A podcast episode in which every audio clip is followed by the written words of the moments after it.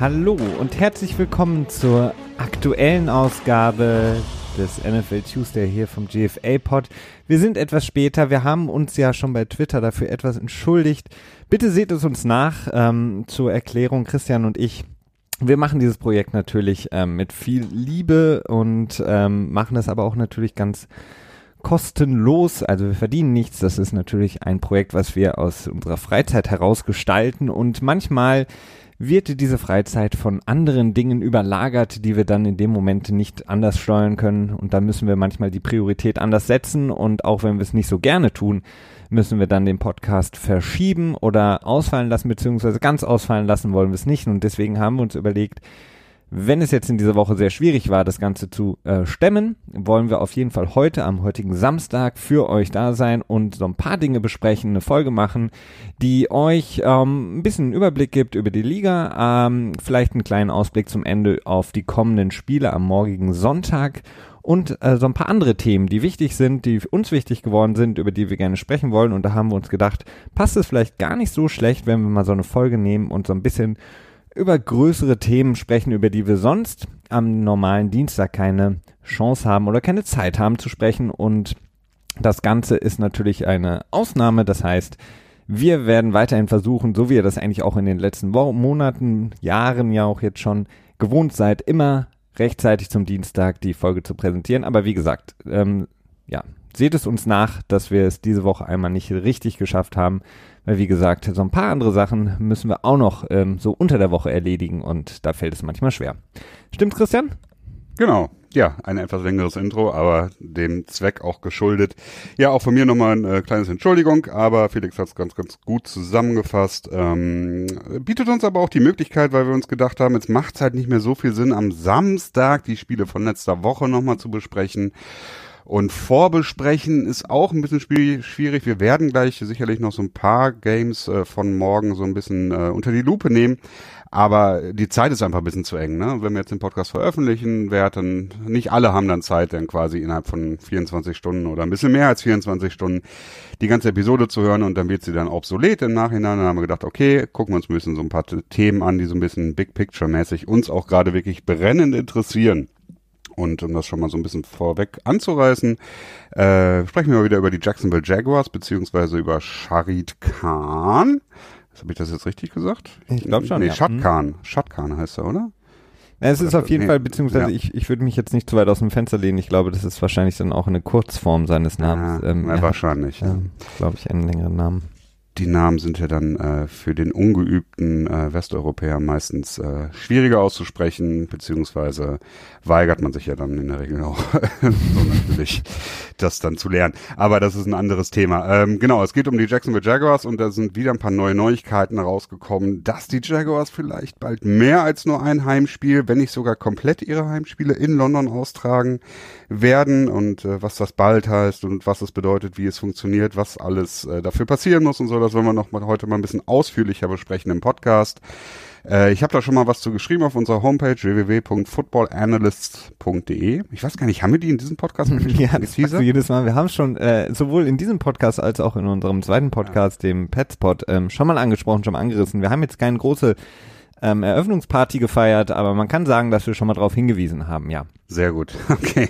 Ja, dann werde ich jetzt versuchen, das ab jetzt nicht mehr nachzufragen im Podcast. Äh, schaut mal vorbei, die Seite ist ähm, gut geworden, würde ich sagen. Also ich bin jetzt nicht, äh, ich bin jetzt nicht super stolz darauf, aber ich bin schon schon zu froh, dass wir sie haben. Ist auf jeden Fall ein gutes, eine gute Plattform, wo wir dann noch so ein bisschen anderen ähm, Stuff, ähm, tja, euch näher bringen können, wo ihr ein bisschen was zu lesen könnt. Und da hatte ich dann auch einen Artikel darüber geschrieben, weil vor, ich glaube, zwei Wochen war das, kam raus, dass die ähm, der Vorstand der äh, FA, also der Football Association wahrscheinlich von Großbritannien, eine Abstimmung darüber gehalten hat, ob äh, Shad Khan eben das ähm, sagenumwobene Wembley Stadium kaufen kann, darf, soll, wird. Und ähm, da gab es jetzt wieder ein paar Neuigkeiten, beziehungsweise noch einen weiteren Whistleblower, der so ein bisschen Informationen dazu gebracht hat.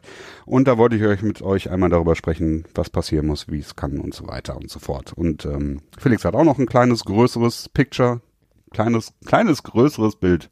Kleines, Ja, größeres Bild Kleines, Thema. größeres Bild, ja. Hm. Ist auch schön. Ähm, da geht's dann so ein bisschen um, ähm, tja, um das ähm, zwielichtige Geschäft mit dem Wetten. Ja, ähm, Da habe ich jetzt was Neues zugesehen. Ähm, aber übrigens aus einer ähm, aus einem deutschen äh, aus einer deutschen Quelle. Ganz interessant. Hm, interessant, interessant. Ähm, wollen wir aber vielleicht ähm, erstmal starten, vielleicht mit äh, Themen, die sich um so ein bisschen um das Spiel ranken, was wir jetzt ja schon gesehen haben von Woche 6. Ja.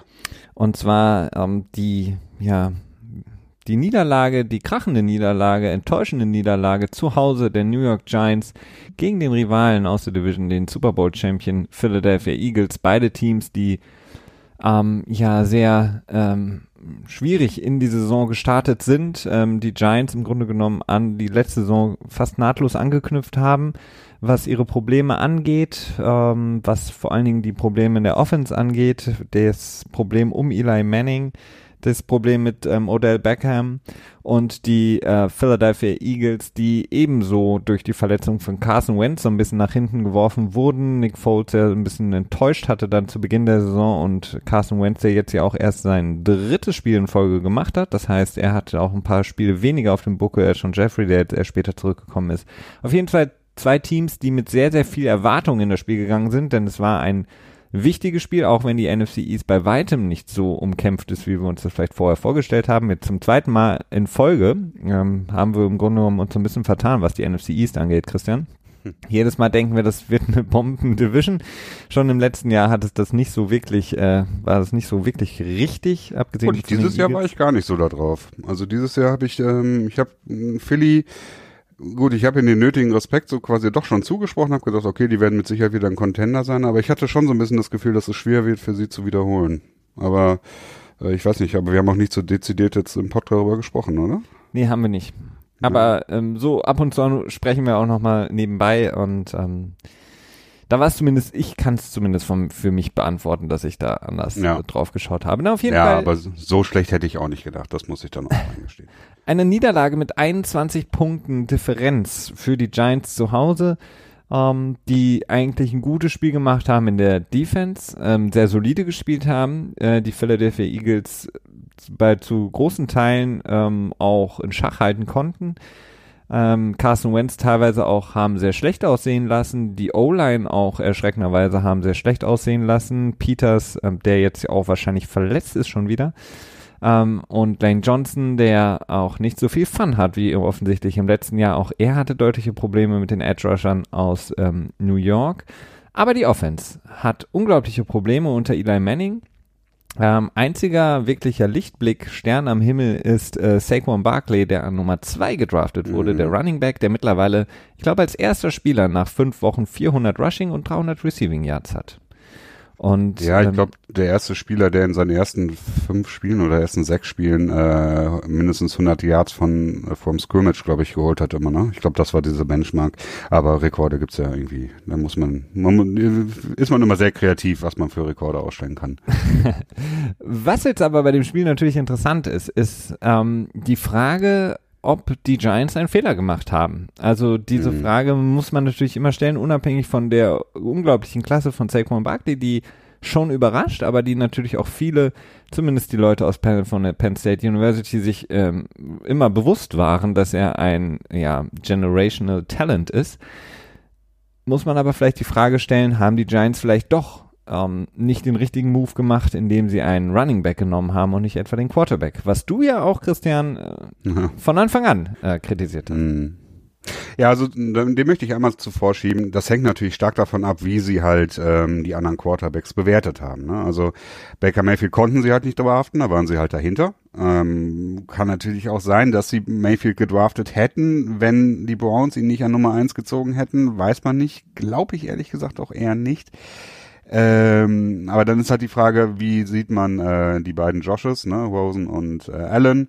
Und ähm, was ist mit Sam Darnold, der dann später in der gleichen Stadt geblieben ist, an Nummer drei zu den Jets gegangen ist? Wie haben sie ihn bewertet? Äh, wenn sie alle drei Quarterbacks, Lamar Jackson, der am Ende der ersten Runde gedraftet wurde, wenn sie all diese vier Quarterbacks eben nicht so hoch eingeschätzt haben, dann kann man es eher verstehen dass sie halt äh, Saquon Barkley gedraftet haben. Ähm, ich finde es trotzdem schwierig. Nun sieht so aus, dass die Giants dieses Jahr jetzt nicht unbedingt so gut abschließen werden. Der restliche Schedule von ihnen, ja, ist machbar. Da sind jetzt keine Top-Elite-Teams mehr am Start. Die schwierigsten Teams werden dann wahrscheinlich Tennessee sein und natürlich Chicago. Aber danach stehen dann so Spiele an wie gegen Washington, die bis jetzt auch nicht wirklich überzeugen konnten. San Francisco, Tampa Bay. Ähm, und nochmal ganz zum Ende nochmal Indianapolis und Dallas natürlich. Also sind alle Spieler, kann man auch relativ viel sogar gewinnen. Auch die Giants können auch noch relativ viel gewinnen. Aber es sieht schon so aus, als wenn sie im nächsten Jahr wieder eine relativ hohe Draft-Position haben und dann natürlich im nächsten Jahr nach ihrem Quarterback gucken können.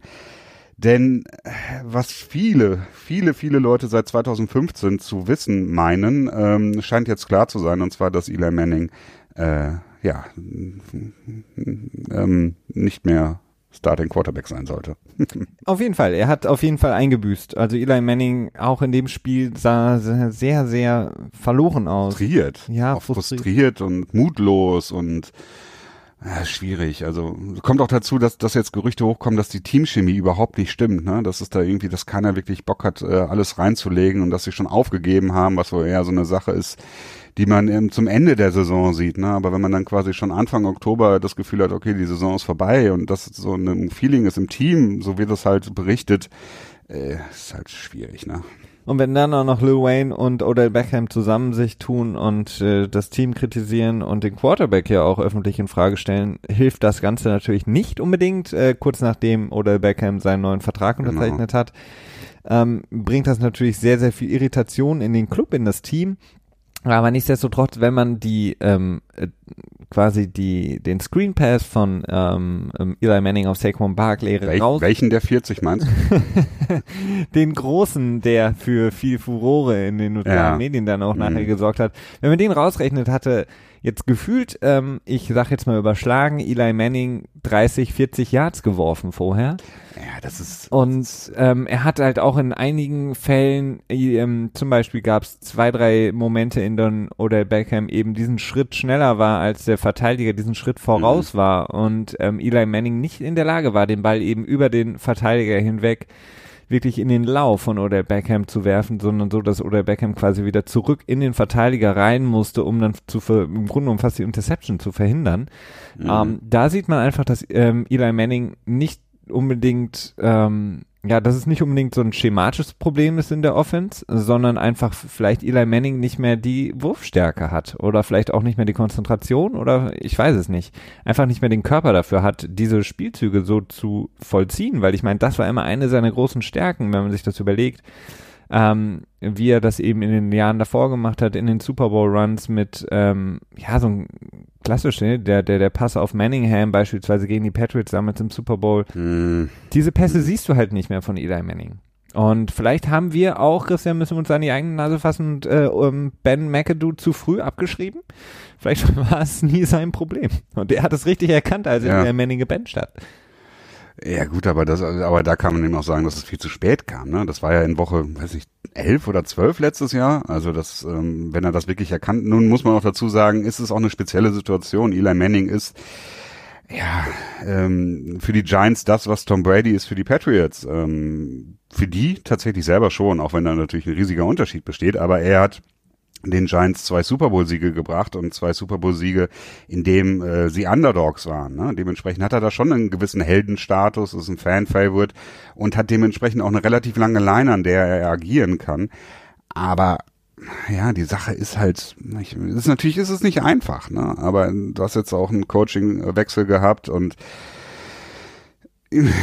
ja, aber man sollte ähm, man sollte ein Rebuild angehen und das mit einem neuen Quarterback tun.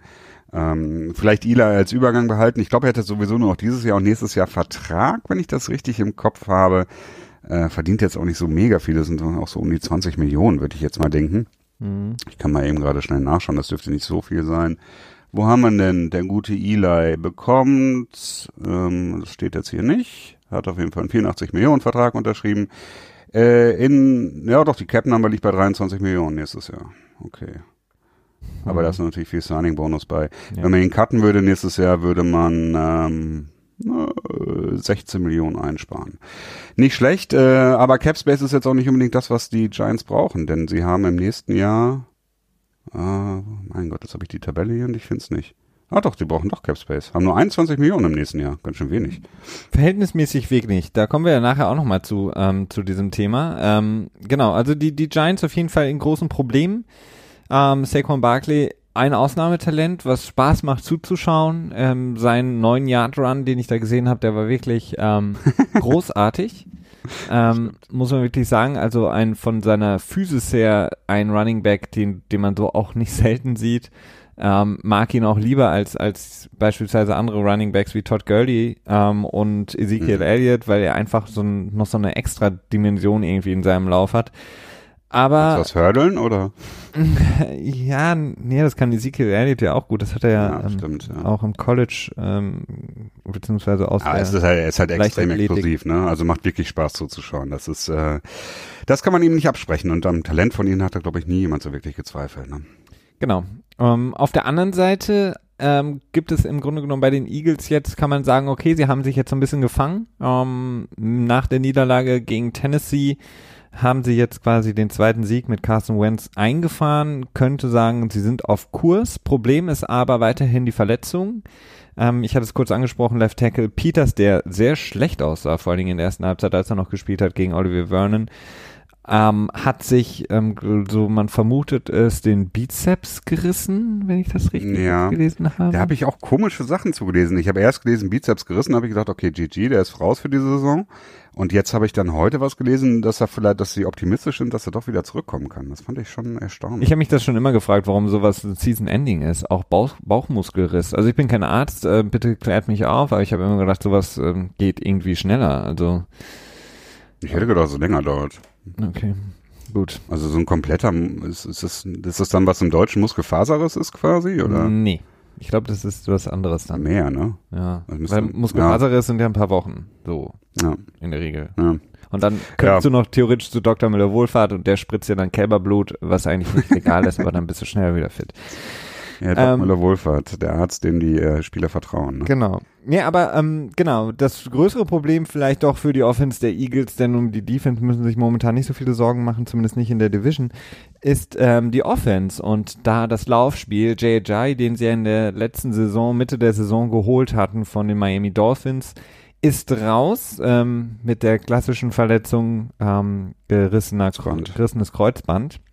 Und ähm, seitdem sind natürlich die, ja, ähm, Gerüchte immer größer geworden, ähm, dass vielleicht Le'Veon Bell die Option sein könnte für die Eagles, um nochmal die Chance zu haben, in der sehr umkämpften NFC insgesamt auf Kurs zu bleiben. Denn gutes Laufspiel brauchen sie. Darren Sproles ist noch nicht zurück und mit ähm, Clement und ähm, wie heißt der andere? Smallwood. Genau, ähm, haben sie zwei gute, aber nicht unbedingt die Running Backs, mit denen du dann in die Postseason gehen möchtest. Deswegen wird das Ganze nochmal weiter angeheizt, Christian, denn Fletcher Cox, ähm, der großartige Defensive Tackle, hat seinen Vertrag nochmal restrukturiert mit dem Team, was dem Team 6,5 Millionen an Cap jetzt und ich glaube für nächste Saison nochmal über 11 Millionen an Cap freigelegt hat. Mm, Nee, nächstes Jahr müsste er dann mehr kosten. Oder? Ah, ich weiß es noch nicht. Äh, wichtig ist, dass, dass er jetzt 6,5 Millionen Cap generiert hat. Ähm, jetzt liegen die Eagles übrigens doch bei 10,5 Millionen in Cap Space dieses Jahr. Die hatten wohl vorher schon ein paar Moves gemacht. Ja, stimmt, ich erinnere mich, glaube ich. Äh, ja, theoretisch haben die Eagles jetzt das Geld, um für Le'Veon Bell zu traden, ähm, beziehungsweise da muss ja noch einiges anderes passieren. Das haben wir auch schon ein paar Mal hier im Podcast erwähnt ist sehr spannend, ne? Und vor allen Dingen ist die Sache ja auch Harry Roseman, der General Manager der Eagles, ist ja ultra aggressiv, was, was er, was er halt macht und mit der Aggressivität auch sehr erfolgreich. Es gibt viele aggressive Teams beziehungsweise GMs, die aber selten halt dann auch den Erfolg verbuchen können. Und das hat er bis jetzt halt tun können und es wirkt für mich so, als wenn es passieren müsste. Mm, Ja, vor allen Dingen, warum, ähm, vor allen Dingen der Zeitpunkt ist natürlich sehr interessant. Also Le'Veon Bell hat jetzt eben mehrmals jetzt durchblicken lassen, dass er zurückkommen würde ähm, zu den Steelers im Sinne von nochmal sich ins Schaufenster zu stellen, nochmal ein Spiel zu spielen, um dann vor der Trade Deadline nochmal vielleicht irgendwas erreichen zu können. Ähm, das Ganze eben dann gepaart mit dem Move der Eagles, dass sie Fletcher Cox restrukturiert haben, den Vertrag, um ungefähr das Geld reinzubringen, um Mhm. ähm, einen Le'Veon Bell unter Vertrag zu nehmen, der ja dann ähm, für die restlichen Wochen, die er spielt, eben ähm, Geld verlangen wird unter seinem Tag. Und ähm, so andern, andernfalls würde es ja nicht so viel Sinn machen, sonst hätten sie mit Fletcher Cox auch zum Ende der Saison oder in der Offseason eben gucken können, wie sie es restrukturieren, um für die kommende Saison eben ähm, Cap Room zu haben. Also das jetzt ja. zu machen, bedeutet ja im Gut. Grunde genommen nur, dass man jetzt auch in naher Zukunft etwas damit machen möchte. Das stimmt. Also das kann halt zum einen sein, dass man natürlich jemand sein möchte. So also wird dann auch so ein bisschen die Marco Murray als Trade Target äh, quasi ähm, tja, gehandelt. Oder man würde halt selber noch äh, intern etwas verlängern wollen, beziehungsweise jemanden verlängern wollen. Ähm, aber das ist eher unwahrscheinlich meines Erachtens. Also das macht man dann ja nicht unbedingt. Also es deutet schon einiges drauf hin. Ähm, es ist auch nicht unnötig für die Eagles, denn die haben echt noch ein ziemlich straffes Restprogramm. Also abgesehen von Spielen in der eigenen Division, Division spielen sie na, zum Ende der Saison noch gegen die Rams. Nächste Woche gegen Carolina, dann gegen Jacksonville. Danach äh, gegen die Saints noch. Ja, und dann halt zum Ende nochmal gegen Houston und Washington. Also es ist noch ein relativ straffes Restprogramm und die Division wird wahrscheinlich relativ leicht zu gewinnen sein. Ich glaube nicht, dass man unbedingt zehn Siege brauchen wird, um die NFC Least am Ende zu gewinnen und damit in die Playoffs zu kommen. Aber das Restprogramm wird nicht ohne sein. Ja, wobei Washington würde ich nur nicht zu früh abschreiben. Die ja. ähm, abgesehen von ihrem äh, Namen mag ich sie sehr. Ähm, vor allen Dingen die Spieler, die sie momentan haben. Mhm. Ähm, mit, ähm, mit Alex Smith, glaube ich, haben sie schon auch in der Offense genug und ähm, Josh Norman, den ähm, finde ich ja persönlich sehr, sehr gut und ähm, ich glaube, die können auch noch was reißen. Die haben jetzt auch irgendwie keinen guten Start hingelegt, aber die würde ich noch nicht abschreiben in der, in der East. Mhm. Ja, aber das ist, ich finde, Washington ist immer auch so ein Team, wo man denkt, die sind so ein bisschen wie die Chargers, die irgendwie an, immer under und underperformen. Also eigentlich geht man immer davon aus, dass sie besser sein müssten, als sie am Ende sind. Ja, gut, das, das ist korrekt, ja. So viel, so viel zum Thursday Night Game und eben der Möglichkeit der Eagles, ähm, da noch was zu tun. Es gibt dann noch einen weiteren Namen, der auch mehr die Runde jetzt gemacht hat, nämlich Sean McCoy von den noch Buffalo Bills, der ja in dem Team gerade spielt. Also die Buffalo Bills sind ja natürlich im absoluten super Umbruch. Und da wäre es für ihn natürlich die Möglichkeit, nochmal was ja, zu erreichen, vielleicht nochmal zurückzukommen nach Philly. Für ihn, ja, glaubst du, dass es hm. die Möglichkeit wäre? Tja, ist immer so ein bisschen schwierig, ne, mit Running Backs, wenn sie dann älter werden und dann zum alten Team zurückkommen. Das passiert nicht so häufig, aber ich will es nicht ausschließen. Ich will es nicht ausschließen. Wobei ich glaube, äh, Harry Roseman hat auch gesagt, dass sie mit der Running Back Situation, die sie haben, zufrieden sind. Aber das ist ja auch immer so eine Sache, was gesagt wird und was dann getan wird. Das sind ja auch häufig zwei verschiedene Paar Schuhe. Ja gut, das, äh, das ist korrekt. Ähm, dann kommen wir, Christian, doch zu deinem äh, Thema äh, bezüglich der Jacksonville Jaguars. Es sei denn, du möchtest jetzt noch was zu dem ähm, aktuellen Thema, was wir jetzt mm. gerade angesprochen hatten, beitragen. Ich würde noch mal eben kurz auf die äh, generell auf die Salary Cap Geschichte eingehen. Mhm. Ähm, wenn wir jetzt gerade dabei sind, gerade weil wir die Giants auch mit ihrem Rebuild angesprochen haben, den sie so langsam mal einläuten sollten. Ähm, ich find's krass, wie viel Cap Space die Teams im nächsten Jahr im Durchschnitt haben. Also 2019 stand jetzt ist es wohl so, dass alle Teams im Mittel einen, ähm, einen Salary Cap über freien Salary Cap, sag ich mal, haben von 39,1 Millionen. Das ist wirklich im Durchschnitt verdammt viel. Absolut, ja. Und jetzt würde ich dich fragen äh, oder bitten, nenn mir doch bitte drei Teams aus den Top 5, die dann den meisten Salary Cap nächstes Jahr zur Verfügung haben. Rate mal. Ähm, aus, aus den Top 5 im Sinne von ähm, letztes Jahr Am meisten. Nee, nee, am meisten Cap Space zur Verfügung. Achso, die Teams mit dem meisten Cap Space in der nächsten mhm. Saison. Mhm. Ähm, ich würde sagen ähm, Kansas City. Nee. Nee? Nee, die sind relativ im Mittelfeld. Hm. Zwölf oder so. Okay, dann würde ich tippen. Hm, nee, die haben nicht so viel. Nee, das ist schwierig. Also ich würde ich, mhm. ich würde jetzt bei, bei keinem Team so wirklich richtig einfach einläuten können, Detroit, glaube ich, die haben relativ viel, oder? Ähm, zwei Plätze vor den Chiefs, also auch nicht wirklich viel okay. mehr. ja, dann bin ich. Mit 50 äh, Millionen. Dann, dann sag ich dir. Also an erster mir. Stelle tatsächlich die Colts mit sage und schreibe 130 Millionen Dollar in Cap Space über. Okay, und dann die Jets wahrscheinlich? Genau, die Jets mit 106 Millionen. Ja, klar. Dann kommen die Bills mit 92, die Texans auch mit 92 und die Browns nur noch mit 85 Millionen. Also nachdem sie irgendwie gefühlt drei Jahre ganz vorne waren mit dem meisten Cap Space zur Verfügung, haben sie jetzt, sind sie jetzt nur noch an Platz 5. Aber die Also, Frage ist ja natürlich auch, wie viele Teams, äh, wie viele Spieler haben die Teams mit dem mit so viel Salary Cap dann unter Vertrag aktiv? Hm, Die Colts 36, die Jets 30, die Bills 36, die Texans 42 und die Browns 47. Ja, also ist es für die Browns immer noch ähm, sehr, sehr gut, wenn du 47 Spieler aktiv unter Vertrag hast und trotzdem noch eben mit dem Cap Space in die Liga, in die Saison startest. Genau. Ja, und das nächste Problem ist halt, was kannst du dann am Ende mit dem Cap Space anfangen? Denn wir haben ja auch gesehen, dass immer weniger wirklich verdammt gute Free Agents in die Free Agency überhaupt reingehen.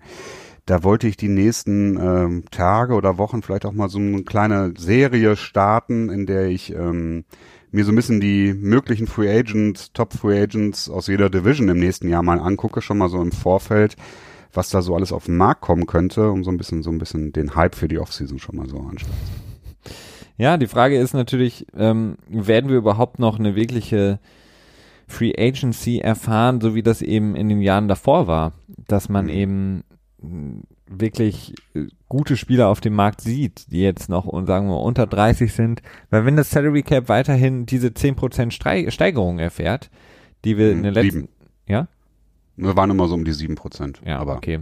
So, sagen wir mal, grob, ähm, dann wird es für die Teams immer leichter werden, eben auch alles unter Vertrag zu halten. Und das stimmt, ja. ähm, dann kommt eben wieder diese, diese andere Entwicklung, dass man eben wieder mehr über den Draft gehen muss, weil man eben einen guten Mhm. Spieler, der in den 20ern ist, von keinem Team mehr wegeisen kann, weil die Teams eben genug Geld haben, um die Spieler zu halten. Und wir werden dann eben ähm, mehr und mehr von diesen Superteams haben, was ich nicht unbedingt so gut finde, weil wir dann eben auch wieder viele Teams haben, die es eben nicht so wirklich gebacken bekommen und dann eben in der Versenkung verschwinden wieder.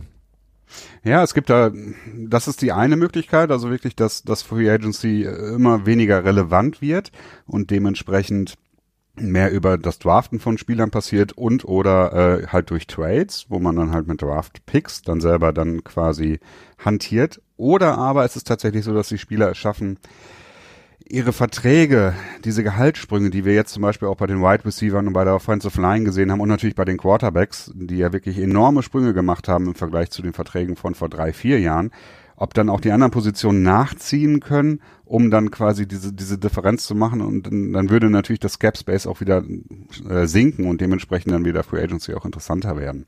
Aber ich habe nicht das Gefühl, dass es die Free Agency oder die Spieler es schaffen werden in der Free Agency, ähm, ja, konstant dieses, ähm, naja, es ist ja im Prinzip schon eine Art Inflation auszugleichen, ne? Ja, das auf jeden Fall. Eine Sache, die, die ich ähm, ganz spannend fände oder schön fände, vor allen Dingen auch für die Entwicklung der einzelnen Teams und vor allen Dingen auch der, was die Entwicklung vieler, vieler Spieler angeht, weil wir haben ja, wenn wir über die Roster-Cuts sprechen, ähm, in der Offseason einfach ja Tausende von Spielern, die dann im Grunde genommen arbeitslos werden. Ähm, Spieler, die ähm, es auch nicht schaffen, über den Draft ein Team zu finden.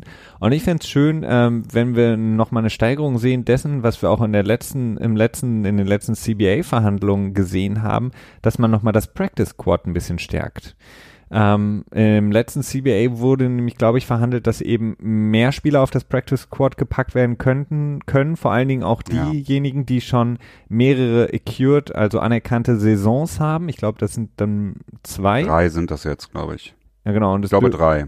drei. So, okay. das, hm, ich meine, ja. Und ähm, wenn man das nochmal erhöhen würde, wenn man quasi das Practice Squad nochmal ein bisschen auffüllen könnte und vor allen Dingen da dann auch nochmal ähm, einen neuen Standard an Gehalt ansetzen würde und Mhm. würde sagen, okay, es kann nicht mehr sein, dass wir irgendeinen Practice Squad Spieler, auch wenn es ein undrafted Rookie Free Agent ist, ähm, wenn, dass wir dem nur 8000 Dollar geben oder nee, 7400 oder so ist, glaube ich, die Untergrenze.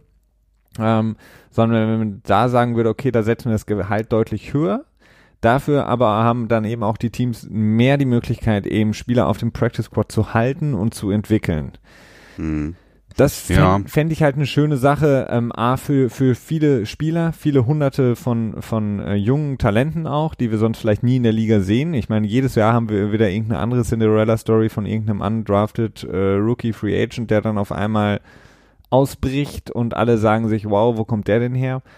Ähm, und ähm, für die Teams wäre es auch deutlich leichter, ähm, wirklich Spieler über einen längeren Zeitraum in dem eigenen System aufzubauen und zu gucken, okay, was kann der wirklich? Ja. Ja, dieses Jahr wäre es dann Philip Lindsay, ne, der Running Back von den Broncos, der einen phänomenalen Start hatte in die Saison als undrafted Rookie für Agents, das aber auch direkt in den 53-Mann-Kader eben geschafft hat und nicht im Practice Squad gelandet ist. Aber ja, die Rookies haben es immer schwierig, äh, haben es halt immer schwierig bei den CBA-Verhandlungen, denn die Leute, die quasi die Spielerseite vertreten, sind halt in der Regel Spieler, die nicht mehr Rookies sind. Ne? Aber ja, aber naja. es, ist ja, es ist ja auch da ein bisschen was schon passiert in den in den äh, letzten Verhandlungen. Deswegen das erhoffe ich mir. Also das wäre halt schön, weil ähm, es ist natürlich auch unglaublich eine Zumutung, finde ich, wenn du dann quasi auf dem einen Practice Squad bist und dann wirst du von dem nächsten Team aus dem Practice Squad des einen Teams rübergezogen in das nächste und dann wanderst du quasi für eben verhältnismäßig einen unglaublichen Hungerlohn von einem Practice Squad Team zum nächsten, zum nächsten durchs ganze Land und wirst dann am Ende doch wieder gecuttet. Ähm, mhm. Das ist halt ähm, sehr, sehr schade, finde ich, für, für die Teams, ja. aber ganz besonders für die Spieler. Und wenn man das dann wirklich auf pushen würde und das Practice Squad größer machen würde, mehr Geld da rein ähm, stecken würde, indem man die Teams dazu verpflichtet, könnte man dann auch wieder so ein bisschen das Salary Cap ähm, so ein bisschen besser verteilen, gerechter verteilen. Ich könnte mir vorstellen, dass der Kader erhöht wird. Ja, also dass die maximale Kadergröße von 53, dass die nochmal erhöht wird. Vor allen Dingen, weil ich mir ziemlich sicher bin, dass die NFL in den nächsten CBAs äh, mehr Spiele verhandeln möchte und eine Lösung dafür ist natürlich den Kader so ein bisschen zu erhöhen. Ne? Äh, um dann halt mit mehr Spielern mehr zu rotieren, um die Verletzungen halt geringer zu halten und so. Aber das ist, das sind Themen für in zwei beziehungsweise drei Jahren, wenn die nächsten CBA-Verhandlungen anstehen. Leider. Ich, ich fände es ja schön, wenn sie schon ein bisschen früher ja, kennen. Das ist auch mega spannend. Aber was ich jetzt so am Rande nur mitbekommen habe, das ist überhaupt nicht in meiner Twitter-Blase drin, dass die NCAA jetzt so mittlerweile richtig verklagt wird, ne? Also, dass es da wirklich Bewegung gibt in der Sache, dass die College-Studenten, beziehungsweise die College-Football-Spieler, äh, endlich auch ihr Geld bekommen quasi, denn die äh, NCAA und die College äh, Colleges selber verdienen ja eine Unmenge mit ihrem College Football und geben mehr oder weniger gar nichts, äh, halt nur so ein Stipendium, kein Bargeld, glaube ich sogar raus an die Spieler, also nur so dürfen nicht sein. Geld für also Bücher oder so und Kost und Logis und äh, die College Tuition, also die ähm, Studiengebühr. Sie genau, sie dürfen kein nichts verdienen, dürfen auch keine Geschenke annehmen. Also gibt es natürlich jedes Jahr immer wieder einige ähm, Skandale, die dann als Skandal aufgebauscht werden, weil man dann irgendwie rausfindet, dass ähm, irgendein Staff von einem College über seine Eltern und drei weitere Mittelsmänner ähm, irgendwie Geld bekommen hat. Da gibt's ja dann ähm, viele, viele FBI-Ermittlungen, ähm, äh, die sich nur um diesen Kram kümmern, mhm. weil man einfach nicht erlaubt, die Spieler zu bezahlen, aber den Coaches ähm, Millionenverträge gibt. Also wenn man sich irgendwie Nick Saban anguckt oder ähm, die anderen großen Namen im College ähm, Coaching, die verdienen eben sechs, sieben, acht Millionen pro Jahr die Teams nehmen durch äh, Werbeeinnahmen mit den ähm, mit Fox, ESPN etc. Milliarden ein. Ticketverkäufe für Stadion und natürlich ja. dann auch das Renommee, das Merchandise, wissen, ne? also die Verträge ja. genau mit den Sportartikelherstellern. Also es ist extrem, also eine der größten Phasen überhaupt in der in der im, im Sport, weil es ist ein Profisport, wenn man so will, der als äh, College Sport verkauft wird.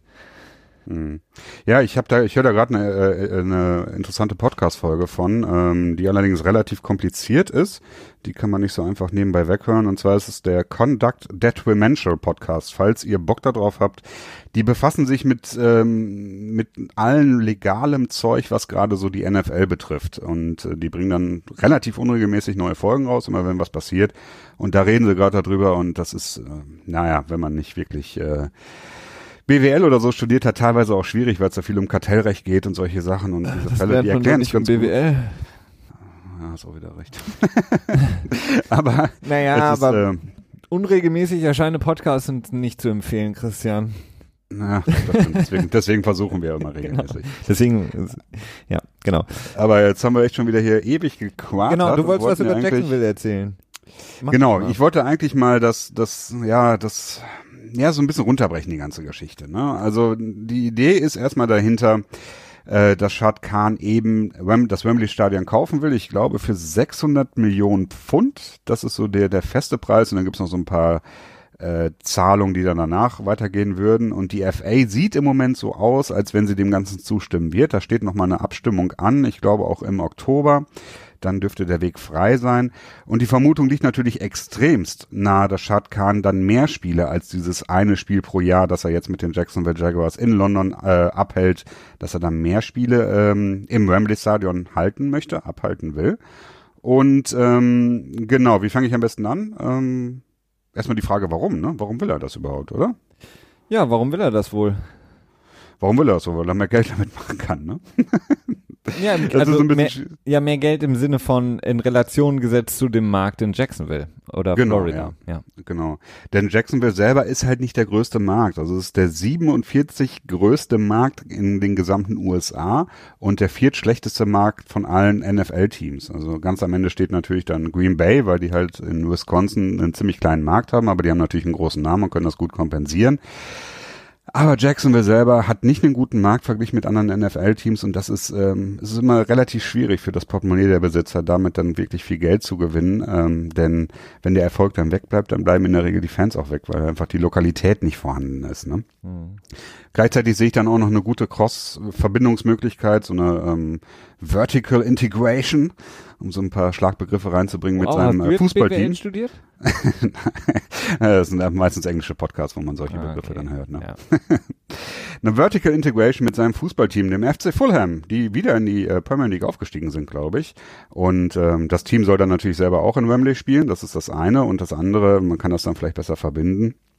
Und naja, genau. Florida selber hat natürlich auch noch zwei andere äh, Football-Teams mit den Tampa Bay Buccaneers und mit den Miami Dolphins. Ist natürlich dann auch eine relativ große Konkurrenz, auch wenn Florida ziemlich viele Einwohner hat. Aber naja, das ja, hat auch dazu geführt, dass Jacksonville nicht immer seine, sein Stadion ausverkaufen kann. Ja, zu viele Rentner-Touristen hat ja. Florida wahrscheinlich auch. Ähm, das, ähm, die sind vielleicht auch nicht dann so ähm, Stadiongänger.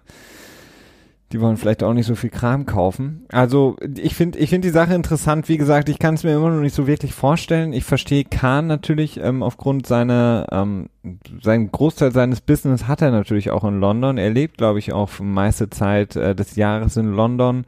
Hat da ähm, unter anderem eine große Yacht, hat er natürlich Immobilien in London. Fühlt sich da, glaube ich, auch wohler als jetzt in Jacksonville und äh, von daher kann man das natürlich verstehen. Seine erste große Liebe war eben auch der Fußball. Ähm, auch wenn er natürlich in Amerika studiert hat und angefangen hat zu arbeiten, hatte ich das mal gelesen, dass er eben ähm, die, den Fußball schon immer sehr, sehr gemocht hat. Und wenn er jetzt beide Sportarten verbinden kann, ist das für ihn natürlich äh, ja eine Win-Win-Situation, mhm. um den nächsten BWL-Begriff zu benutzen, der viel aussagt. Ähm, meine Frage ist immer noch, wie es funktionieren kann. Ich bin noch nicht so ganz so, so sicher. Also ich finde diese NFL im UK Games äh, schön, weil eben Leute aus U ähm, Europa die Möglichkeit bekommen, vor allen Dingen mhm. natürlich aus London, ähm, sich ein Footballspiel live anzugucken. Das ist natürlich sehr, sehr viel Euphorie da. Du siehst im Stadion jedes Trikot einmal irgendwie vertreten.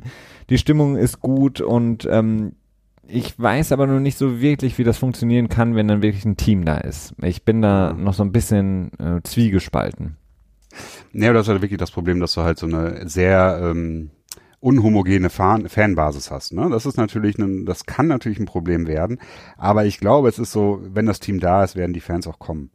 Das ist ja. so eine Sache. Und ich meine, ich hätte auch eine, ähm, einen Bericht von von irgendeinem NFL angeheuerten Vice President auf irgendwas gehört, der gesagt hätte, dass Studien, die die selber gemacht haben, gezeigt haben, dass London definitiv ein eigenes Team äh, supporten könnte. Also dass die genug Fans produzieren würden für das Team. Also die haben da wohl auch schon irgendwie ihre Fühler ausgestreckt und auch positiv das Ganze befunden. Fällt der Name nicht mehr ein von diesem Vice President. Auf unserer alten äh, Homepage habe ich, glaube ich, auch mal was dazu geschrieben, oder? Kann sein, ja. Ja, ich erinnere mich. Aber die ist ein bisschen ähm, auf, versenkt, ähm, der, das war der Vice President, der sich quasi für das in den internationale Vermarktung genau. ähm, spezialisiert ja. hat oder dafür bezahlt wird, was er dann auch immer macht. Ähm, genau. nicht, aber also insofern, ich glaube schon, dass, dass, äh, dass, dass der Markt London beziehungsweise Europa beziehungsweise England, je nachdem, genug Geld einbringen kann ähm, nur sind halt ein paar Hürden da. Also zum einen, das ist jetzt das, was vor ein paar Tagen rausgekommen ist, dass ein Whistleblower, mehr oder weniger, ein ähm, angestellter Anwalt oder so, oder ein Anwalt, der für Shad Khan gearbeitet hat, der sollte rausfinden, wie das mit den Steuerverhältnissen ist. Denn in, ähm, in England äh, herrscht halt ein deutlich höherer Steuer, ähm, Einkommensteuersatz als in in den USA generell, beziehungsweise als in Florida. Und das würde natürlich ein Wettbewerbsnachteil sein für, um halt Free Agents zu, unter Vertrag zu nehmen, wenn dann, wenn die auf einmal 50 Prozent ihres Gehaltes abgeben müssten und nicht nur, keine Ahnung, fünf oder zehn oder so, wie jeweils teilweise die Steuersätze sind in den USA, ne? Und da war so ein bisschen die Lösung, die ähm, proklamiert wurde, dass man die Hälfte der Heimspiele in London äh, stattfinden lässt und die andere Hälfte in Jacksonville und das Team quasi weiterhin in Jacksonville ähm, stationieren würde, mhm. mehr oder weniger. Ähm, sicherlich eine Lösung, die auch äh, vertretbar ist, denn Shad Khan hat auch selber häufig ähm, versprochen, dass er das Team nicht aus Jacksonville wegbringen wird oder nicht ins Ausland bringen wird und dann könnte er natürlich damit dann auch so irgendwie Wort halten. Ne? Ja, aber das ist dann noch mehr Quatsch, finde ich. Also entweder man macht es ja. ganz oder man macht es gar nicht, aber dann irgendwie ja ähm, wie viele Heimspiele hat man? Acht Heimspiele? Genau. Ja, wir haben doch jetzt schon wie viel UK Games? Vier? An vier ich glaube dieses Jahr drei. Oder drei, ja genau, drei. Und eins in Mexiko. Aber davon aber nur eins Jacksonville, ne? Ja, okay, aber dann hat man halt, spielt Jacksonville halt nochmal on top ähm, ja. vier Spiele in, in London und die restlichen vier in, in Jacksonville. Ich weiß nicht, ich finde es schwierig. Also A ähm, ist eben auch die Frage, also quasi das mit dem Steuern, steuerlichen Vor- und Nachteilen ist natürlich ein Problem. Das ist natürlich auch ein Problem, wenn du versuchst dann noch weiter zu expandieren, äh, beispielsweise nach Deutschland, kann ich mir das noch schwieriger vorstellen. Ähm, und auf der anderen Seite ähm, hat man es ja auch in der NBA teilweise häufiger, ähm, dass eben in unterschiedlichen Staaten unterschiedliche ähm, steuerrechtliche Sachen gelten und deswegen das schwierig wird, äh, Free Agents anzulocken. Aber es wird natürlich auch verdammt schwierig, einen Free Agent anzulocken, der meinetwegen sein Leben lang in, in Texas High, äh, High School College Football gespielt hat, dann irgendwie von den im Idealfall Cowboys gedraftet wird, ähm, da ein paar Jahre spielt und dann auf einmal nach London übersiedeln muss. Ähm, das weiß ich nicht, ob das, ob das so gut geht, ähm, weil ich will nichts den Amerikanern unterstellen, aber sind jetzt nicht unbedingt so diejenigen, die sagen, ja, ist kein Problem, ich kann auch überall anders unterkommen und gut leben. Und vor allen Dingen, wenn es dann irgendwann vielleicht mal aus dem ähm, primär englischsprachigen Raum rausgeht und man dann eben sagt, okay, vielleicht auch Deutschland, äh, vielleicht irgendwann Asien, wenn äh, die ein bisschen zu sehr am Rad drehen, dann wird es verdammt schwierig, da ein Team wirklich zu etablieren, wo man wirklich auch eine, einen Team-Spirit dann aufbauen kann. Und deswegen, da bin ich halt sehr gespannt. Und ähm, auch die Media Coverage ist halt auch verdammt schwierig. Also wir haben mittlerweile ja 24-7 ähm, Coverage ähm, der, der NFL. Wir haben. Ist ja kein Problem, Felix. Was machen wir dann? ja, natürlich. Wir machen das dann als offizieller ähm, Partner für äh, internationale Globalisierung, keine Ahnung. Auf jeden Fall äh, ist es natürlich auch schwierig, wenn du dir vorstellst, du sitzt an der West Coast, ähm, bist ein riesengroßer Fan von Jacksonville, hast jetzt schon ein Problem, weil du kommst meinetwegen aus Florida, bist dann wegen Arbeit, Familie, whatever, an die Westküste gezogen, hast jetzt schon eine Zeitdifferenz von drei Stunden, ja. Mm, ja, kann oder vier vielleicht sogar. Und ne? dann ja. hättest du nochmal plus, wie viel sind es nach UK? Nochmal fünf? Sechs. Nee, fünf, stimmt, ja. Ähm, dann hast du, dann kannst du teilweise hast du das Problem, das wir haben, dass du irgendwie die Spiele nicht mehr gucken kannst, live zumindest. Ja. Ja, das, das, das stimmt. Das ist natürlich. Und wenn ähm, du dann also irgendwie Direct TV hast, dann kannst du die Spiele nicht mehr gucken. Ja, also zum einen klar, stimmt, du vergraulst dir mit Sicherheit zu einem Teil die die die Heimfans. Die Frage ist halt, äh, inwiefern kannst du das durch durch äh, neue ausländische Fans oder europäische Fans oder wie auch immer kompensieren? Und ja. ich glaube, das kannst du. Das kannst du. Ähm, denn der Markt in Europa ist halt überhaupt noch nicht saturiert und im Gegensatz dazu ist der Markt in den in den USA halt extrem saturiert, um mal wieder so ein bisschen äh, Fachlingo hier reinzuwerfen. Wow. Ich muss dich gerade nachschlagen, danke. Steht unter SA. ähm, das ist das, also ich glaube, das kann man kompensieren äh, und ich glaube, es ist auch durchaus im Interesse der NFL, denn die NFL hat einige Probleme. Eben, dass, dass die, der Heimmarkt kann nicht mehr wirklich wachsen, also du kannst nicht mehr viel mehr Fans dazugewinnen, beziehungsweise es wird sehr schwer. Und die Sicherheitsprobleme, die du hast mit den Spielern, ne, dass das immer mehr an, ansteht und ja, dann generell diese Anthem-Protests, die jetzt nicht so viel Auswirkungen gemacht haben, wie man es vielleicht zu Anfang befürchtet hatte, aber das sind natürlich Fragen, die sich die Besitzer stellen. Ähm, aber ich glaube, damit kann man umgehen. Und die andere Frage, Free Agents reinzuholen. Ich glaube auch, wenn es dann nicht mehr in den englischsprachigen Raum geht, wenn es dann irgendwie nach Frankreich, Deutschland oder sonst wo gehen würde mit einem Team, dann wird es wahrscheinlich schwieriger werden. Aber ich glaube, von den USA nach England, da ist ich glaube nicht, dass das so einen riesen Einfluss nehmen würde auf, auf potenzielle Free Agents.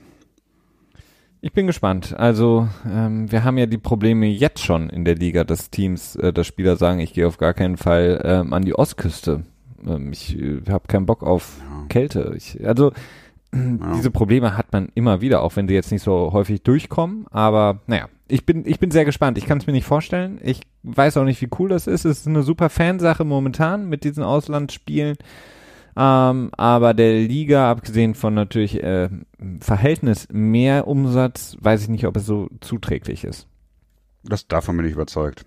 Also der US, ich meine, äh, Godell sagt ja immer wieder, also der Commissioner Roger Godell, ähm, er will das, den, Revenue, also den, ähm, die, die Einnahmen der NFL von derzeit, glaube ich, 14 Millionen oder drei, nee, ich glaube äh, 14 Milliarden, Milliarden ja. nicht Millionen, äh, von derzeit 14 Milliarden bis 2027 auf 25 Milliarden erhöhen. Also das hat er mehrmals gesagt, das ist das erklärte Ziel von ihm und deswegen verdient er auch seine, keine Ahnung, 50 Millionen pro Jahr oder so. Also eine exorbitant hohe Summe als Marionette quasi. Ähm, um das zu machen, brauchst du halt Wachstum und der TV-Markt wächst nicht mehr. Ähm, jetzt wächst er gerade wieder so um drei Prozent im Vergleich zum letzten Jahr. Davor hat er aber, ähm, ich glaube, in 2017 und 2016 haben sie zwischen acht und zehn Prozent jeweils verloren in dem Jahr. Äh, der TV-Markt wächst nicht mehr. Das ist natürlich auch klar. Vielmehr geht alles zu digitalen Geschichten hin, übers Handy und so weiter. Amazon streamt. Äh, was ist, wenn die TV-Verträge auslaufen? Ich glaube, das ist auch um 2021 rum. Wenn dann auch so Internetriesen wie Google, Amazon oder so dann in diese TV-Rechte mit einsteigen ne? und dann sich da tot bieten. Durchaus möglich, dass dadurch dann auch wieder mehr Geld generiert werden Absolut. kann. Ähm, nur ist die, das Produkt wird ja auch deutlich interessanter für, für Internetanbieter wie Google und wie Amazon, wenn sie es halt auch weit, weltweit gut vermarkten können. Ne? Und ich bin. Ja, aber du kannst es ja immer noch gut vermarkten. Also, ich, wenn ich jetzt für mich spreche, als jemand, der äh, vor vielen, vielen Jahren äh, mich verliebt hat in diesen Sport, ähm, du kannst es trotzdem noch vermarkten an die Leute, die nicht in Amerika sind, indem du eben die Möglichkeit gibst, beispielsweise mit dem Game Pass, mit mehreren weiteren Möglichkeiten, die Spiele zu sehen, ähm, im Nachgang zu sehen, zusammengefasst zu sehen, aus verschiedenen pa Kameraperspektiven die Spiele. Ja, aber du willst ja neue haben. Das ist ja die Sache. Also die internationalen Fans, die du jetzt hast, die sind noch nicht genug, um um den Verlust des eigenen Marktes quasi aufzufangen. Ja, aber ich und glaube, der, der, eigene Markt ähm, ist halt auch bei weitem noch nicht erschöpft und du siehst jetzt jetzt zum Beispiel auch mit den Möglichkeiten, die ähm, ähm, die Fan Duel und DraftKings etc., die jetzt eben auch ähm, extreme Werbeverträge abschließen mit der stimmt, Liga. Ähm, wenn, wenn dieser ganze Fantasy-Kram und dann vor allen Dingen auch noch das Wettgeschäft, mhm. wenn du das noch mit reinrechnest, ähm, da ist noch extrem ja. viel Wachstum möglich, weil dann hast du wieder, im Grunde genommen hast du ja jetzt eine, eine, eine, eine Hälfte der Leute gucken Football, weil sie Football mögen, weil sie das drumherum vielleicht mögen, die anderen, weil sie das Spiel mögen und wie auch immer. Und dann hast du eine Seite von Leuten, die gucken das im Grunde genommen gar nicht mehr wirklich, sondern gucken es nur noch aus der Fantasy-Perspektive. Mhm, die ja. gucken den, die verstehen den Sport überhaupt nicht, meinetwegen. Die schauen sich Red Zone an oder so und gucken die ganze Zeit nur unten auf den Ticker dann quasi. Ja, die gucken so, ne? und halt äh, ja. gucken halt live mit ähm, über die äh, über die App oder eben im Browser, was macht mein Fantasy-Team, wo kann ich jetzt quasi mhm. ähm, da noch was ändern. Und wenn du quasi das noch weiter ähm, pusht und dann quasi minütlich ähm, Benefits generierst im Sinne von, du kannst jetzt noch was gewinnen, wenn du jetzt quasi innerhalb des Spiels noch mal weiter die Möglichkeit hast, dein Team zu verändern oder auf irgendwas zu wetten etc. pp dann wird das exorbitant in die Höhe schießen. Da hast du vielleicht nicht Leute, die unbedingt so ähm, fanatisch sind, was, was den Sport angeht, was die Teams angeht, was die Spiele angeht. Aber du hast äh, Umsatz, den du generieren kannst, der auf der Straße liegt. Und ich glaube, da kannst du noch sehr, sehr viel machen. Und das kannst du auch machen, mhm. ohne dass du ein Team in London, Berlin und ähm, Singapur hast. Also das brauchst du, glaube ich, ja. nicht dafür. Ja, ich habe auch, als, als diese Supreme Court-Entscheidung anstand, ich glaube, das war dieses Jahr im, im April oder so oder im, im, Mai, irgendwie so zu der Zeit, wurde das ja entschieden quasi, dass jeder Bundesstaat selber darüber entscheiden muss, ob er das Wetten auf Sportspiele erlaubt oder nicht. Ja. Und äh, einige, ich glaube, irgendwie schon 10, 15 Staaten haben jetzt, glaube ich, das schon Gesetz durchgeprügelt, dass man darauf wetten darf. Das bedeutet natürlich auch mal wieder direkt Steuereinnahmen und deswegen ist das natürlich auch mal sehr interessant für diese Staaten. Nur die, ähm, der berühmte Bible Belt wird sich damit, glaube ich, etwas schwerer tun, ne? Denn ähm, ich glaube, wetten darf man nicht, wenn man Gott fragt oder so, ne? ja, weil es ähm, Glücksspiel ist. Genau.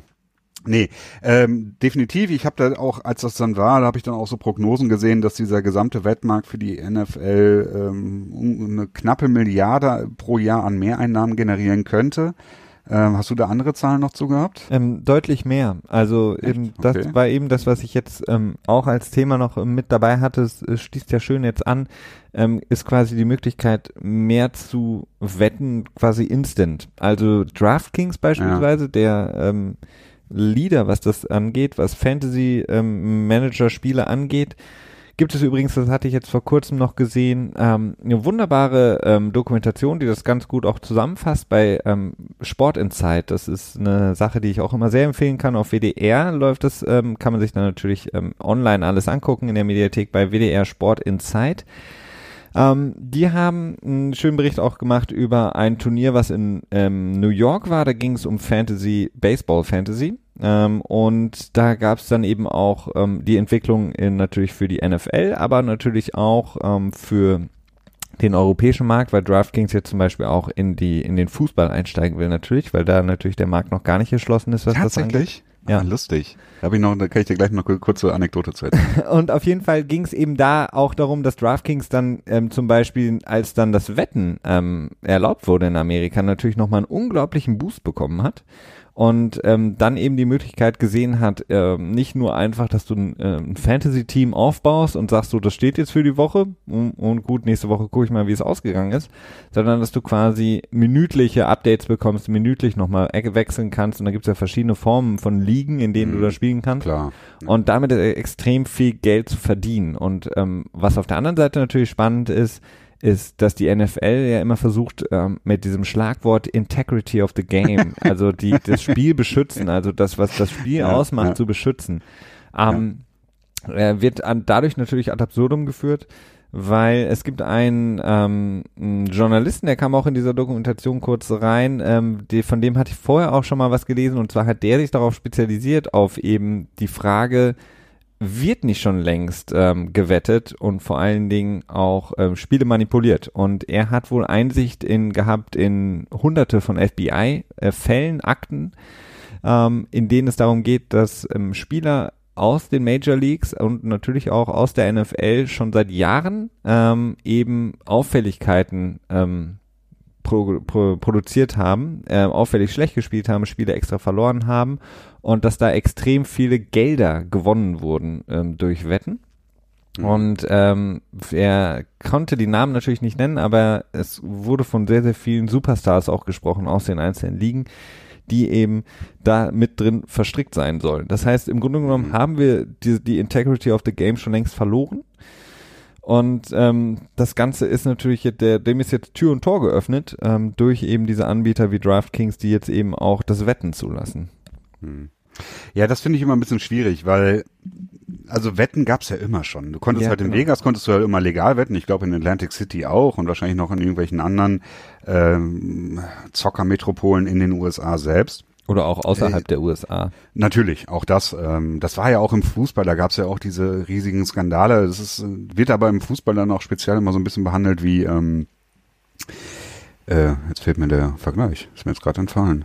Ähm, ach, wie Doping, genau, gibt's nicht im Fußball. Und Wetten, Wettmanipulation, Schiebereien auch nicht. Ja. Außer wenn dann halt der Schiedsrichter, wie hieß er nochmal? Heutzer. Glaube ich. Heutzer, genau. Der ist dann aufgefallen, aber danach wird auch alles immer direkt wieder un unter den Teppich gekehrt. Dann irgendwie mit diesen wilden Geschichten, dass in China da unheimlich viel geschoben wird und so und irgendwann, ach, egal. Das hat für mich immer so ein, so ein leichtes Ding wie mit Verschwörungstheorien. Die können irgendwie unheimlich plausibel klingen am Ende, aber am Ende kannst du es nicht nachweisen, ne? Und dann frage ich mich halt immer, okay, ja, ich kann jetzt dran glauben oder nicht, aber ändern tut's irgendwie auch nichts. Nee, es tut, es, es ändert nichts, aber wenn Ja. eine Liga prädestiniert dafür ist, dann ist es nun mal die NFL.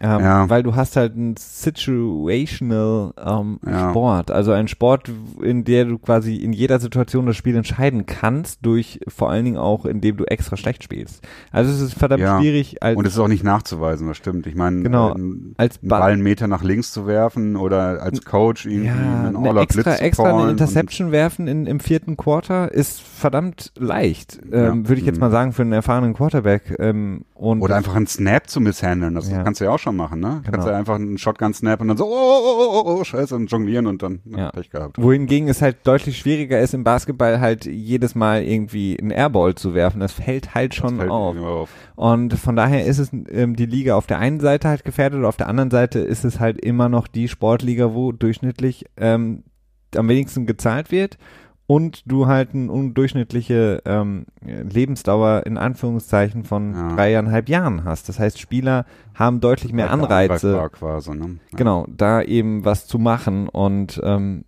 ich ja, fände es sehr interessant, das mal zu erfahren, was da bisher schon gegangen ist und das wird natürlich jetzt durch die, die Erlaubnis des Wettens deutlich mehr werden. Ja, weil, ja, klar, das stimmt. Das ist, das ist definitiv eine Gefahr. Da wird man sehen, wie sich das weiterentwickeln muss. Aber ich glaube, dass die NFL das wird handeln können. Also die sind schon, Ja, weil das sie betrifft ja direkt das Geld. wollen. Genau. Also die Sache ist halt, dass die Sachen, ähm, meinte auch der ähm, Journalist, die Sachen sind der NFL bekannt. ja, die ja. FBI Ja, deswegen wollen sie auch diese Protection Fee haben, ne? Genau. So nennen die das ja. Oder in, äh, nicht Protection, sondern, ähm, tja, weiß auch nicht. Integrity Irgendwie. Vielleicht. Ja, stimmt. Integrity, das hieß tatsächlich Integrity Ja. Fee. ja, die wollen, Das ist und aber dann wollen sie natürlich ihre Stats verkaufen, ne, die sie selber erheben und dafür dann auch Geld nehmen, ne, also exklusiv dann alles selber vermarkten und so. Also es ist im Grunde genommen dasselbe wie ähm, in vielen anderen Bereichen auch in der NFL. Man weiß um die ähm, schwarzen Schafe, man weiß um die Leute, die Scheiße bauen, man weiß um die Leute, die sich was haben zu Schulden kommen lassen, aber man wählt halt natürlich gezielt aus, welche Sachen man jetzt auch als Liga verfolgt. Mhm. Ähm, solange man weiß, dass es jetzt nicht rauskommt, ähm, kann man es auch unter den Teppich kehren. Und das haben wir in der Vergangenheit häufig gesehen mit äh, strafrechtlichen Fragen von Spielern, von bekannten Spielern, die eben nie wirklich von der Liga ja bearbeitet wurden. Und äh, das Ganze ist jetzt eben auch mit Wettmanipulationen so, dass es wahrscheinlich nicht auffallen wird, wenn man jetzt rausfinden würde, obwohl ja gut bei Tom Brady und Godell weiß ich jetzt nicht so, aber wenn jetzt ein anderer großer Name da irgendwie auftauchen sollte in einem Bericht, würde man wahrscheinlich nicht sofort ähm, das an die große Glocke hängen wollen. Ja, siehe zum Beispiel Peyton Manning und HGH, ne? Ja. Also das ist ja also ein ziemlich gutes Beispiel, wobei es jetzt halt nicht, äh, nicht Manipulation war, sondern halt Doping. Doping Ähm, ist ja, Manipulation. Gut, hast auch recht. Ist natürlich auch Manipulation, aber eine andere Art der Manipulation, ähm, wo man schon sehr stark davon ausgehen kann, dass da irgendwie äh, was shady gelaufen ist. Ne? Ich habe da auch übrigens auch in diesem Conduct Detrimental Podcast war das, glaube ich, da war auch eine Episode dazu. Da ging es auch darum, dass die Person, die dann für Al Jazeera dann das rausgefunden hat, dann auch irgendwie ziemlich ähm, shady angegangen wurde und auch überfallen oder nicht überfallen wurde, aber in die Wohnung, glaube ich, eingedrungen wurde und dann gesagt wurde so, ja, ähm, nimm das mal zurück, ne, sonst äh, Punkt, Punkt, Punkt, so, ne? so alles noch so mit plausible Den- Deniability quasi abgesichert. Man hat das nie wirklich gesagt, aber sehr stark impliziert und naja, ähm, aber ich wollte noch eben kurz auf die Anekdote zurück. Und zwar habe ich gestern mit einem, na, gestern? Nee, vorgestern mit einem Kumpel gesprochen Mhm. auch ein bisschen über Fantasy und da sind wir auch so ein bisschen dazu gekommen und dann habe ich auch so die Idee entwickelt, ob man nicht Fantasy auch für Fußball übertragen könnte und dann gedacht so, ja, ist aber schwierig, weil du im Fußball nicht so viele aussagekräftige Stats hast, ne? Und ähm, dann kam mir dann auch die Idee, dieses neue Modewort, also ich glaube, so neu ist es mittlerweile auch nicht mehr mit diesem Packing, weil eigentlich würde man ja Passe, Pässe quasi dann äh, quasi auch benutzen, um irgendwie Punkte zu berechnen. Meinetwegen zehn Pässe sind ein Punkt oder so. Aber dann hast du halt dieses typische Tiki-Taka-Fußball, was Barcelona mal gespielt hat. Hieß das so? Keine Ahnung. Ja, ich glaube, das hieß so, ja, ja. Ja. Und das, das her? würde halt die, die Stats dann quasi verfälschen und sind halt auch nicht wichtig, wenn du 20 Querpässe über drei Meter Länge zu deinem Partner nach rechts und links spielst. ja das, Aber das dann gibt schon es den diese einen oder anderen Spielern zum Weltfußballer halb gemacht, ne? Das Der hat eine Passeffizienz von äh, 99 Prozent, weil er immer zurück Genau. zum Torwart spielt. Aber man könnte dann das auch mit diesem Packing machen, wo man dann, das wird dann glaube ich so gemessen, dass man halt äh, Gegenspieler, die man überspielt mit dem Pass halt quasi zählt. Und Ja, man halt kann auch einfach sagen, gewonnener Zweikampf, verlorener Zweikampf, ähm, an, Ja. Ähm, ähm, keine Ahnung. Natürlich, ja. Aber da gibt's natürlich viele Möglichkeiten, das zu messen. Und sehr interessant, also äh, wäre relativ dumm von, von DraftKings und von diesen anderen Fantasy-Anbietern, wenn die nicht auch in diesem Fußballmarkt Sie versuchen haben würden, das schon. Ähm, das wusste ich Okay. auch nicht, ähm, dass sie A, sehr stark darauf hinaus wollen. Sie haben Mhm. sich wohl auch schon mit der DFL getroffen. Das war auch in dieser Dokumentation, kam das Okay. raus. Das war neu für mich. Und was ich auch nicht wusste, sie haben schon einen großen Deal mit dem FC Liverpool. Also ein Sponsoring-Deal oder in irgendeine Kooperation äh, geschlossen mit dem FC Liverpool. Wem gehört der Liverpool, FC Liverpool? Bitte? Ist das nicht auch ein, gehört dem Besitzer vom FC Liverpool nicht auch ein, ein NFL-Team? Ähm, ich weiß nicht, es sind auf jeden Fall Amerikaner. Ähm, und Ja. LeBron James ist auch irgendwie mit 2,3 Prozent Oh. mit drin. Aber ähm, Okay. Die ähm, sind quasi schon auf dem Markt und versuchen das schon. Das Problem ist halt natürlich in Deutschland ist natürlich dann sofort, kommt dann natürlich sofort die Politik und sagt, hey, das geht aber nicht sowas. Ähm, das ist ja Glücksspiel. Aber das ähm, ist wahrscheinlich dann auch bei den jeweiligen Interessensgruppen relativ schnell, ähm, naja, die alle Zweifel begraben, wenn man da genug Geld quasi mitbringt. Ja, Ne? natürlich. Also Ähm, ja, ist natürlich nur gefährlich. Da muss irgendjemand Uli Hoeneß sagen, dass ähm, ähm, sonst äh, ja, passiert da noch was. Äh, FC Liverpool gehört der Fanbase Sports Group. Ähm, ich würde jetzt mal sagen, dass die was mit New England zu tun haben, in irgendeiner Art und Weise. Ich habe keine Die Ahnung. Boston Red Sox. Ja, genau. Die Red Sox, Gehört auch, ah, okay. Die Red, Red Sox gehören denen, genau. Spannendes, äh, spannende ähm, Playoffs jetzt am Ja. Sonntag. Ähm, die Red Sox gegen die Houston Gleichzeitig mit Astros. den Patriots, ne? Zur Zeit, zeitgleich spielen Ja, die. genau. Ja. Und, ähm, Ja, oh, sehr interessant. Also das ist ja wirklich, das ist ja, das ist wirklich sehr interessant. Habe ich die schon wieder angefixt. Okay, Christian ist jetzt raus. Ähm, der muss jetzt was nachlesen. Ich ähm, habe jetzt nichts mehr, Christian. Du wahrscheinlich auch nicht. Nee, wir hatten noch kurz überlegt, ob wir ein bisschen die nächsten Spiele ansprechen, aber das können wir uns jetzt auch einfach knicken. Ähm, Genau. Heute, diese Woche ist eh alles so ein bisschen durcheinander.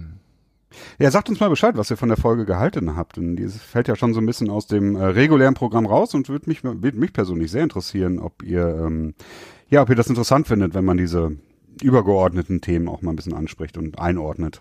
Ja, interessiert mich auch brennend.